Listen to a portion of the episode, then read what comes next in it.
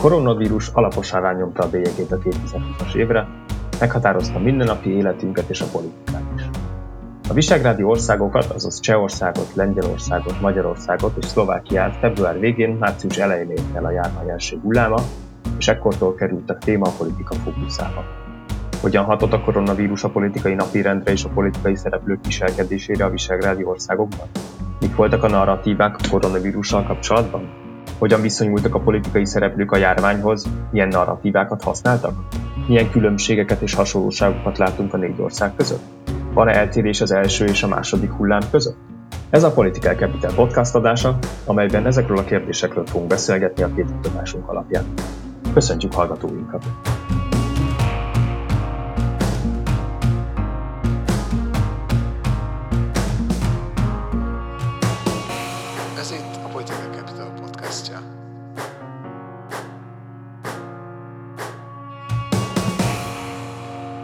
Az én nevem Hunyadi Bulcsú, a Political Capital vezető elemzője vagyok, alapvetően radikalizmussal és szélsőségkutatással foglalkozom, és itt van velem két kollégám, Bálint Kata és Szicherle Patrik. Kérlek, tíz köszöntsétek a hallgatókat. Sziasztok! Sziasztok!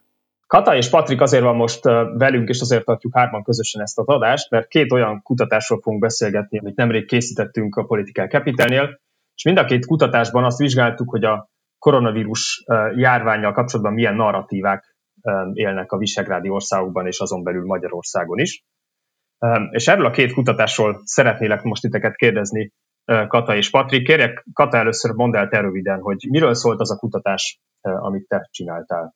A kutatás, amiben én vettem részt, az a Friedrich Naumann Foundation alapítvány által támogatott kutatás volt, ahol alapvetően a populista jobboldali és a szélső jobboldali szereplők fő narratíváit, illetve intézkedéseit vizsgáltuk a védégyes országokban, és kifejezetten az első hullámra fókuszáltunk, tehát márciustól augusztusig bezárólag, illetve ugye azt még talán érdemes megemlíteni, hogy helyi partnerek segítségével végeztük el a vizsgálatot. Mi pedig az OSSI támogatásával vizsgáltuk uh, január 11 és április 11, tehát kifejezetten az első hullám során, hogy a V4-ek média terében bizonyos hiperpartizán vagy konspirációs oldalakon milyen koronavírussal kapcsolatos narratívák terjednek, mik a fő üzenetek ezeken a portálokon, és mennyire nagy számban és milyen gyakran teszik közzé ezeket a cikkeket. Uh-huh, köszönöm szépen. Mielőtt belemegyünk abba, hogy milyen narratívákat találtatok, nagyon röviden arról kicsit beszéljünk, hogy mi volt így a kontextusa, mi volt a visegrádi országok politikájában, a vírussal kapcsolatos politikában a fő, fő trend? Szerintem azt láttuk az első hullám során, hogy bármennyire is populista adott esetben egy-egy visegrádi ország kormánya, kénytelenek voltak a tudományos tanácsadók javaslatait követni azzal kapcsolatban, hogy hogyan védekezzenek a vírussal szemben. Ezt valamelyik ország korábban, mint mondjuk Szlovákia, valamelyik ország, mint mondjuk Magyarország később tette meg. Ettől függetlenül gyakorlatilag mondjuk az az eszköztár, amiből válogathattak, azok igen hasonlóak voltak, és így a bevezetett intézkedések is meglehetősen hasonlóak voltak a négy országban. Köszönöm szépen. Tehát amit most láttunk gyakorlatilag a második hullámban, hogy mondjuk azt mondja a magyar kormány, hogy Ausztriát követjük, az első hullámban is nagyjából ez volt, hogy minden ország nagyon hasonló intézkedéseket vezetett be, csak eltérő időben csúszással. Talán itt azt érdemes megemlíteni, hogy azért voltak különbségek, például amikor a tüntetésekről beszélünk, az, az például Csehországban engedélyezett volt, hogy, hogy tüntessenek emberek, míg Magyarországon rengeteg embert ugye megbírságoltak, amikor a Láncidnál tüntettek autókban, illetve Lengyelországban is voltak olyan esetek, ahol őrizetbe vettek embereket emiatt, tehát hogy, hogy ilyen szempontból azért voltak különbségek intézkedések terén. Köszönöm szépen kicsit ez már, mintha az engedné gyanítani, hogy akkor itt a, nem tudom, a politikai berendezkedés, vagy a politikai irányultságban azért, vagy amiatt azért voltak különbségek abban, hogy az egyes országok hogy kezeltek mondjuk tüntetéseket. De nézzük meg akkor a, a narratívákat, hogy milyen fő narratívákat találtatok a különböző visegrádi országokban, hogyan beszéltek, miket mondtak a járványról a különböző szereplők. Akkor itt kezdek én, és nagyjából elmondom azokat a narratívákat, amiket találtunk. Nem mindegyik volt jellemző mind a négy országra, de erről majd talán kicsit később beszélünk. Tehát a hat narratíva, amit találtunk, először is a nyugat és európai ellenes narratíva plusz keletbarát narratíva, globális hatalmi narratíva, vakcina ellenes narratíva, a bevándorló ellenes narratíva, a vírus relativizálása és az ellenzék ellenes narratíva. Tehát az első um, alapvetően kifejezetten gyakran előforduló narratíva, és ez, ez, ezt viszont minden négy országban láttuk. Ez a nyugat és Európa ellenes narratíva, ami igazából arról szólt, hogy, hogy az Európai Unió túl gyenge intézmény ahhoz, és nem hatékony ahhoz, hogy megoldja ezt a, ezt a helyzetet, és nem, nem is igazán segített a tagállamokon ebben a, ebben a vírus helyzetben. Aminek ugye az is a következménye, hogy, hogy a nyugati politikai berendezkedés, tehát a liberális demokrácia, mint olyan nem képes hatékonyan fellépni egy ilyen helyzetben. Tehát a nyugati modell úgymond megbukott. Ezzel párhuzamosan ebben a narratívában volt egy ilyen keletbarát üzenet is, ami azt jelenti, hogy, hogy a keleti országok, kifejezetten Kína és Oroszország viszont sokkal hatékonyabban volt képes fellépni, sokkal hatékonyabban reagált a vírus kitörésére, és ez leginkább az autoritár politikai berendezkedésüknek köszönhető. És ők voltak igazából azok, akik segíteni tudtak az európai országokon. Ugye ez volt az a, az a narratív, amit mindegyik, minden országban láttunk. Volt egy másik narratíva, amit szintén minden országban megjelent, ez pedig az ilyen globális hatalmi narratíva, ami igazából arról szól, és talán erről Patrik majd többet is fog tudni beszélni, hogy, hogy alapvetően a vírus szándékosan létrehozott egy laboratóriumban kifejlesztett eszköz, és alapvetően a készítői politikai vagy pénzügyi befolyásra szeretnének szert tenni ezáltal, ezt talán a négy ország közül mi úgy láttuk, hogy Lengyelországban a legerősebb.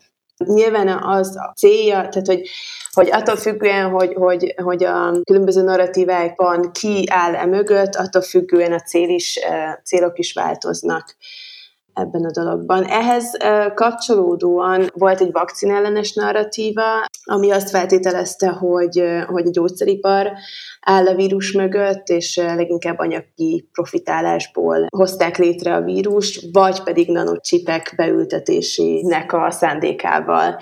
Ezt is úgy láttuk mi leginkább, hogy, hogy Lengyelországban a leg, legprominensebb a négy ország közül, de valamennyire Szlovákiában is megjelent. És akkor még három narratíváról uh, gyorsan beszélnek, aztán átadom a szót Patriknak. Az egyik a, a bevándorlás ellenes narratíva. Ezt, ezt Csehországban, Szlovákiában és Magyarországon láttuk. Itt talán Csehországban volt kifejezetten erős, és több különböző szála is volt, volt ennek a narratívának. Fő üzenete ennek a narratívának az az, hogy, hogy a vírus bevándorlók hozzák be az országokba, tehát alapvetően a bevándorlók egészségügyi kockázatot jelentenek. A Csehország olyan szempontból még érdekes, hogy hogy ennek a narratívának egy, egy másik eleme is megjelent, ez pedig arról szól, hogy, hogy alapvetően a vírust azért hozták létre, hogy a migrációt elfedjék, és hogy, és hogy ne vegyék ezt észre. Ugye megjelent nyilván a vírus relativizálása is, mi szerint ugye a járványnak nagyon alacsony a, a halálozási rátája, ezért igazából nem is lehet járványnak nevezni, ez kifejezetten Lengyelországban és Magyarországon jelent meg, és egy kifejezetten magyar narratíva, az pedig az ellenzék ellenes narratíva, ami pedig arról szólt, hogy, hogy az ellenzék nem, nem segít a vírus leküzdésében, és kifejezetten kártékony tevékenységet folytat, illetve hogy a felelősség hárítását is láttuk például az idős otthonokkal kapcsolatban, és akkor most átadom a szót Patriknak azok a narratívák, amiket mi találtunk a kutatásunk során, azok nagyrészt uh, rezonálnak arra, amit a Kata mondott. Szerintem a legfontosabb, hogy különböztessünk meg két csoportot. Az egyik csoport az a inkább hosszú távú politikai, geopolitikai kockázatokat hordozó narratívák, mint a honnan ered a vírus narratíva, mint az Európai Unió ellenes orosz és Kína barát narratíva, illetve rövidtávú egészségügyi kockázatokat hordozó narratívák, mint például ezek a vírus szkepticizmust, maszkellenességet terjesztő szövegek. Ezt a két csoportot külön kell venni, és az első hullámban, legalábbis abból, amit mi láttunk, a legfajsúlyosabb narratívák azok a hosszú távú geopolitikai, politikai kockázatokat hordozók voltak, nagyon erősen próbálták azt szugerálni bizonyos szereplők, gondolhatunk itt mondjuk a magyar kormányra, gondolhatunk itt a szlovák szélsőbal és szélsőjobboldali politikusokra, hogy ez a koronavírus járvány azt mutatta meg, hogy az Európai Unió életképtelen, nem képes válságokat kezelni, viszont a nemzetállamok, illetve az erős, keleti, illiberális demokráciák vagy autokrata rendszerek, azok képesek megoldani a problémákat. Ebben játszott például nagy szerepet az, hogy az Európai Uniónak tény és való a kezdeti reakciója a vírusra lassú volt, és a nemzetállamok nem voltak hajlandók segíteni egymásnak sem ebben a helyzetben, ugye főleg Olaszországnak kezdetben. Aztán, amikor megindult az uniós szolidaritás, és a nemzetállamok elkezdték egymást segíteni, ugye emlékezhetünk arra, hogy Olaszországból például betegeket szállítottak át Németországba, román orvosok jelentek meg Olaszországban. Ezekről pedig egész egyszerűen ugye nem számoltak be, viszont tovább jöttek a napi riportok az Olaszországba érkező orosz segélyszállítmányokról, illetve a kínai úgynevezett segélyekről, amiről ugye szinte soha nem említette meg senki azt az egész egyszerű tényt, hogy ezt az európai országok megvásárolták. Tehát nem arról van szó, hogy Kína jókedvében adományozott mindenféle orvosi felszereléseket az Európai Uniós tagállamoknak, üzleteltek. És ez egy nagyon fontos üzenet. Szerintem nagyjából, ami még, ami még tényleg érdekes lehet, az az, hogy amikor januárban azt láttuk még, hogy nagyon sok kifejezetten konspirációs elméleteket terjesztő oldalon jelen voltak ezek az eredet elméletek, hogy akár az Egyesült Államok, akár Kína gyártotta le ezt a vírust és engedte szabadjára, majd amikor április közepén újra kezdtük nézni a narratívákat az elejétől a végéig, azt vettük észre, hogy nagyon sok ilyen oldalról letörlődtek ezek a narratívák, aminek egyébként lehet az oka az, hogy a magyar kormány által elfogadott veszélyhelyzetben érvényes rémhírterjesztés elleni törvény ezt ugye uh, szankcionálja, és uh, ugyanennek nagyon sok negatív eredménye is lettenek a törvénynek, tehát ugye magyar állampolgárok látták azt, hogy más állampolgárokat a rendőrség bevisz kihallgatásra kormánykritikus Facebook posztokért. Ennek ellenére valamilyen értelemben lehet, hogy ezeknek a konspirációs oldalaknak a tevékenységét is átmenetileg, megjegyzem, visszafogta.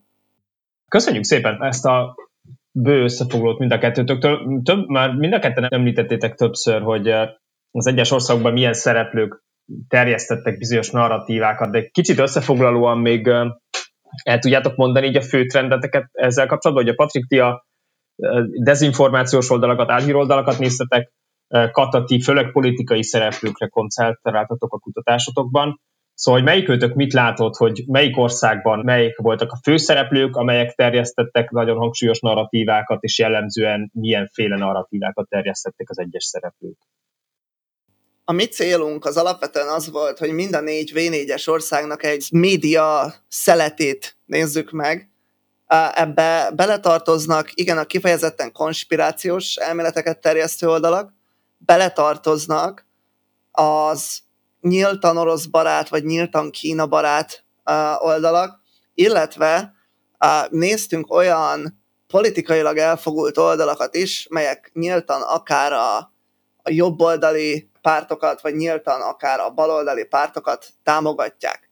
És itt mondjuk tehát látszanak különbségek. Ugye Magyarországon például az Európai Unió ellenes narratívákat és a keleti segítségnyújtással kapcsolatos narratívákat, azokat főleg kormánypárti portálokon lehetett megtalálni. Míg a, a vírus eredetével kapcsolatos narratívákat, a koronavírus szkepszissel kapcsolatos narratívákat, azokat pedig a konspirációs oldalakon láttuk. Egy nyilván ezek közül a narratívák közül szerintem kijelenthető, hogy egyébként az unió ellenes és keletbarát uh, üzenetek voltak azok, amik a lakosság legnagyobb részét elérték.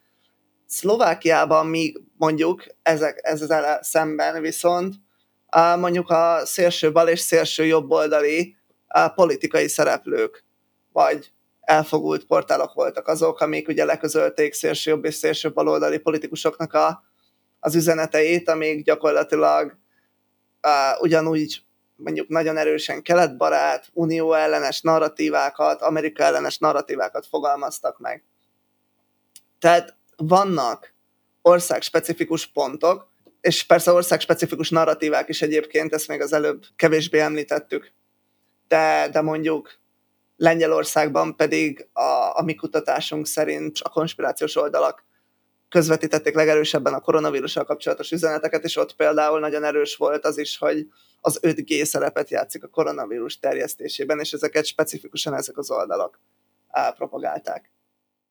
Én úgy értettem abban, amit mondtál, hogy mondjuk Szlovákiában főleg ilyen valamelyik oldali szélsőséges, kisebb nem tudom, ilyen platformok terjesztettek narratívákat, míg mondjuk Magyarországon erős volt a kormányzati és a kormányzati sajtó szerepe is. Katat is találtatok esetleg valami hasonló mintát?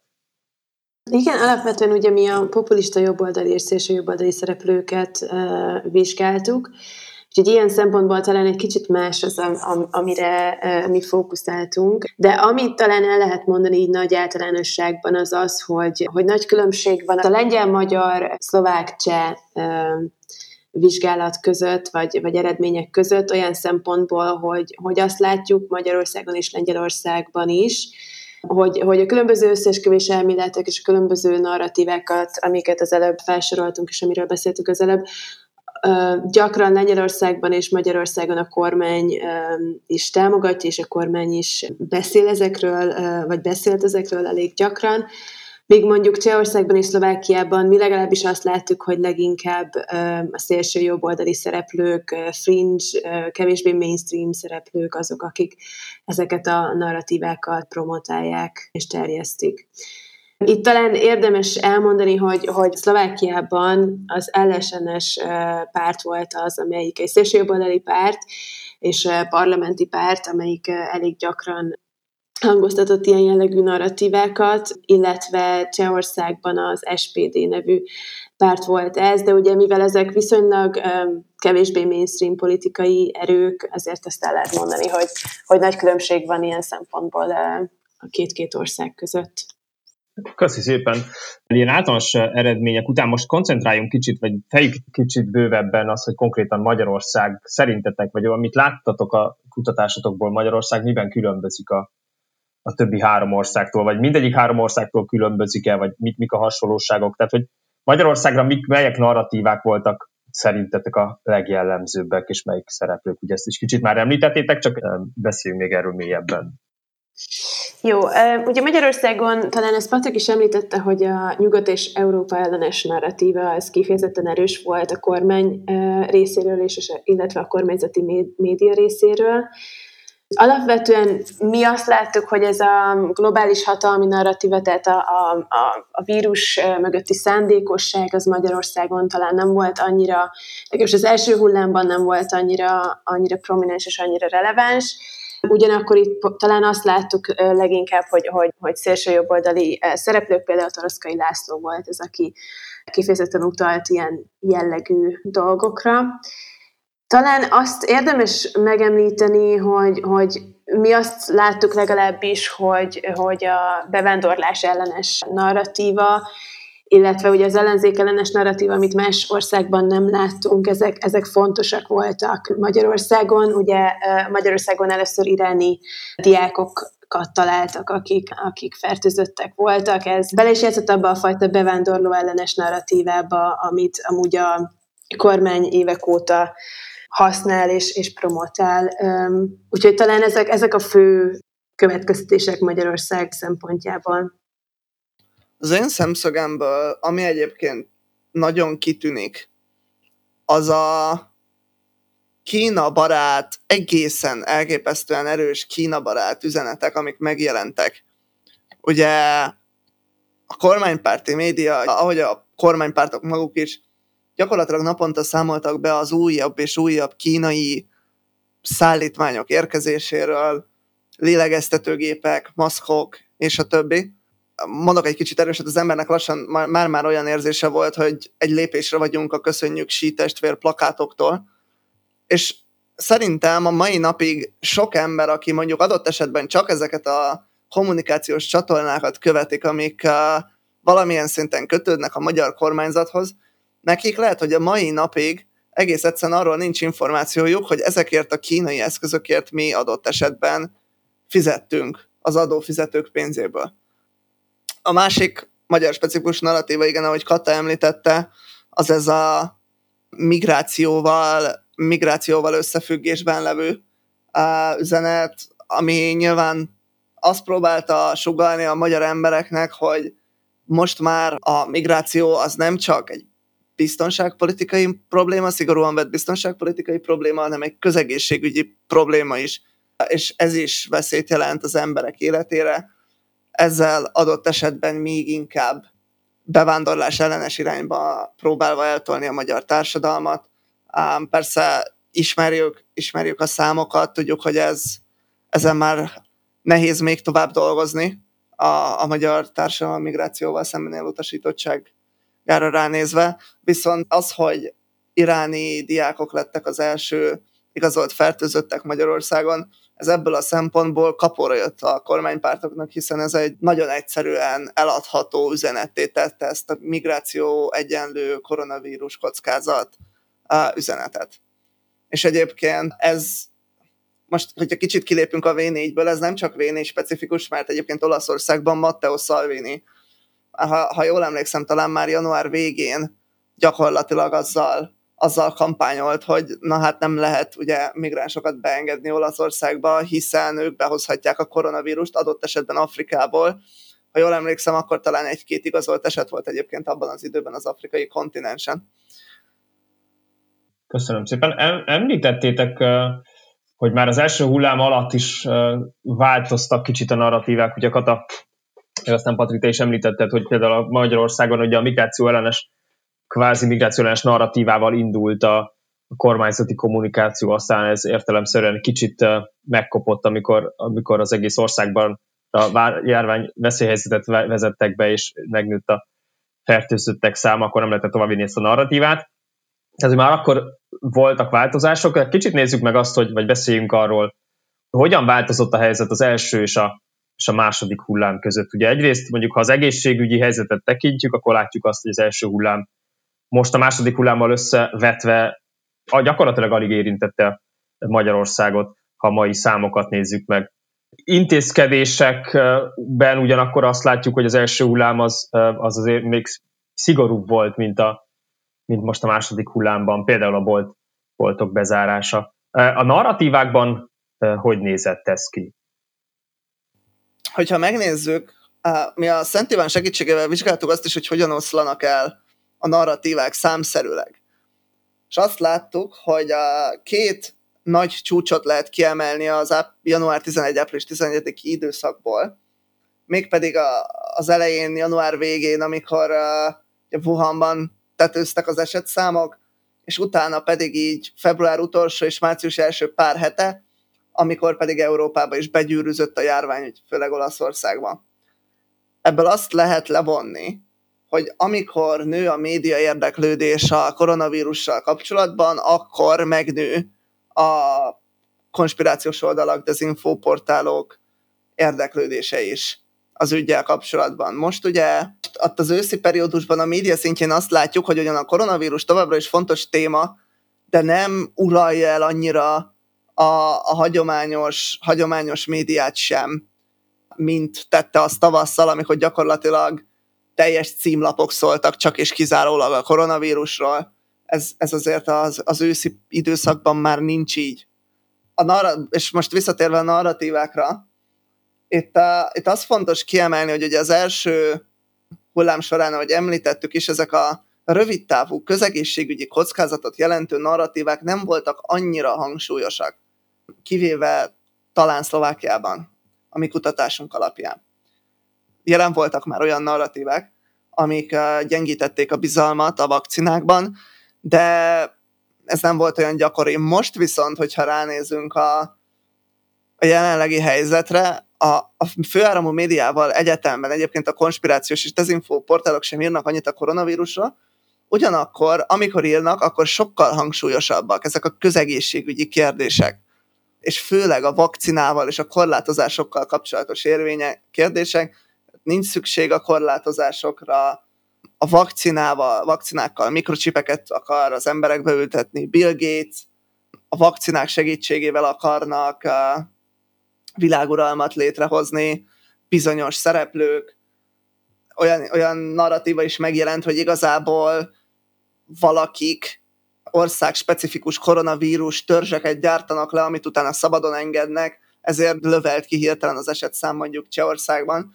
Tehát ezek már sokkal inkább arra irányulnak, hogy az emberek megkérdőjelezzék a korlátozásokat, az emberek megkérdőjelezzék az oltásnak a szükségességét, amik viszont tényleg komoly kockázatot jelentenek, hiszen hogyha a vakcinákkal szembeni bizalom nagyon lecsökken, akkor nem fogja elég ember beoltatni magát a koronavírus ellen, és így nem fog kialakulni az oltásokkal sem a nyájimmunitás. Ráadásul, hogyha a bizalom lecsökken a korlátozó intézkedésekkel szemben is, és ezt a csökkenést szítják még az ilyen oldalak, akkor adott esetben mondjuk az állampolgárok azt fogják gondolni, hogy igen, hogyha bármikor valaki legyárthat egy ilyen vírust, és utána a szabadon engedheti következmények nélkül, akkor ő minek tartsa be a védekező intézkedéseket, vagy minek oltassa be magát, úgy is jönni fog a következő. És ez pedig, hogyha ezeket az attitűdöket sikerül terjeszteni, támogatni, olajat önteni a tűzre ezeknek a konspirációs oldalaknak, akkor egész egyszerűen ez a dezinformáció már ténylegesen egészségügyi kockázatot jelent. És ezért lenne nagyon fontos az, hogy a hatóságok mind a V4-ben, mind szerte Európában tényleg keményen fellépjenek az olyan nagy közönség által követett portálokkal szemben, akik ilyen az egészségügyi intézkedésekkel és a vakcinával kapcsolatos bizalmat rontó írásokat tesznek közzé. Talán a magyar helyzetben azt érdemes még kiemelni, hogy hogy ugye azt láttuk az első hullámban, hogy ez az ellenzék ellenes retorika és ellenzék ellenes üzenetek nagyon erősek voltak a kormány részéről, Ugye egyrésztről a felelősség áthárítás szempontjából, másrésztről pedig egyszerűen az, hogy, hogy az ellenzék nem volt hajlandó együttműködni és összefogni a, a kormányjal a vírus ellen.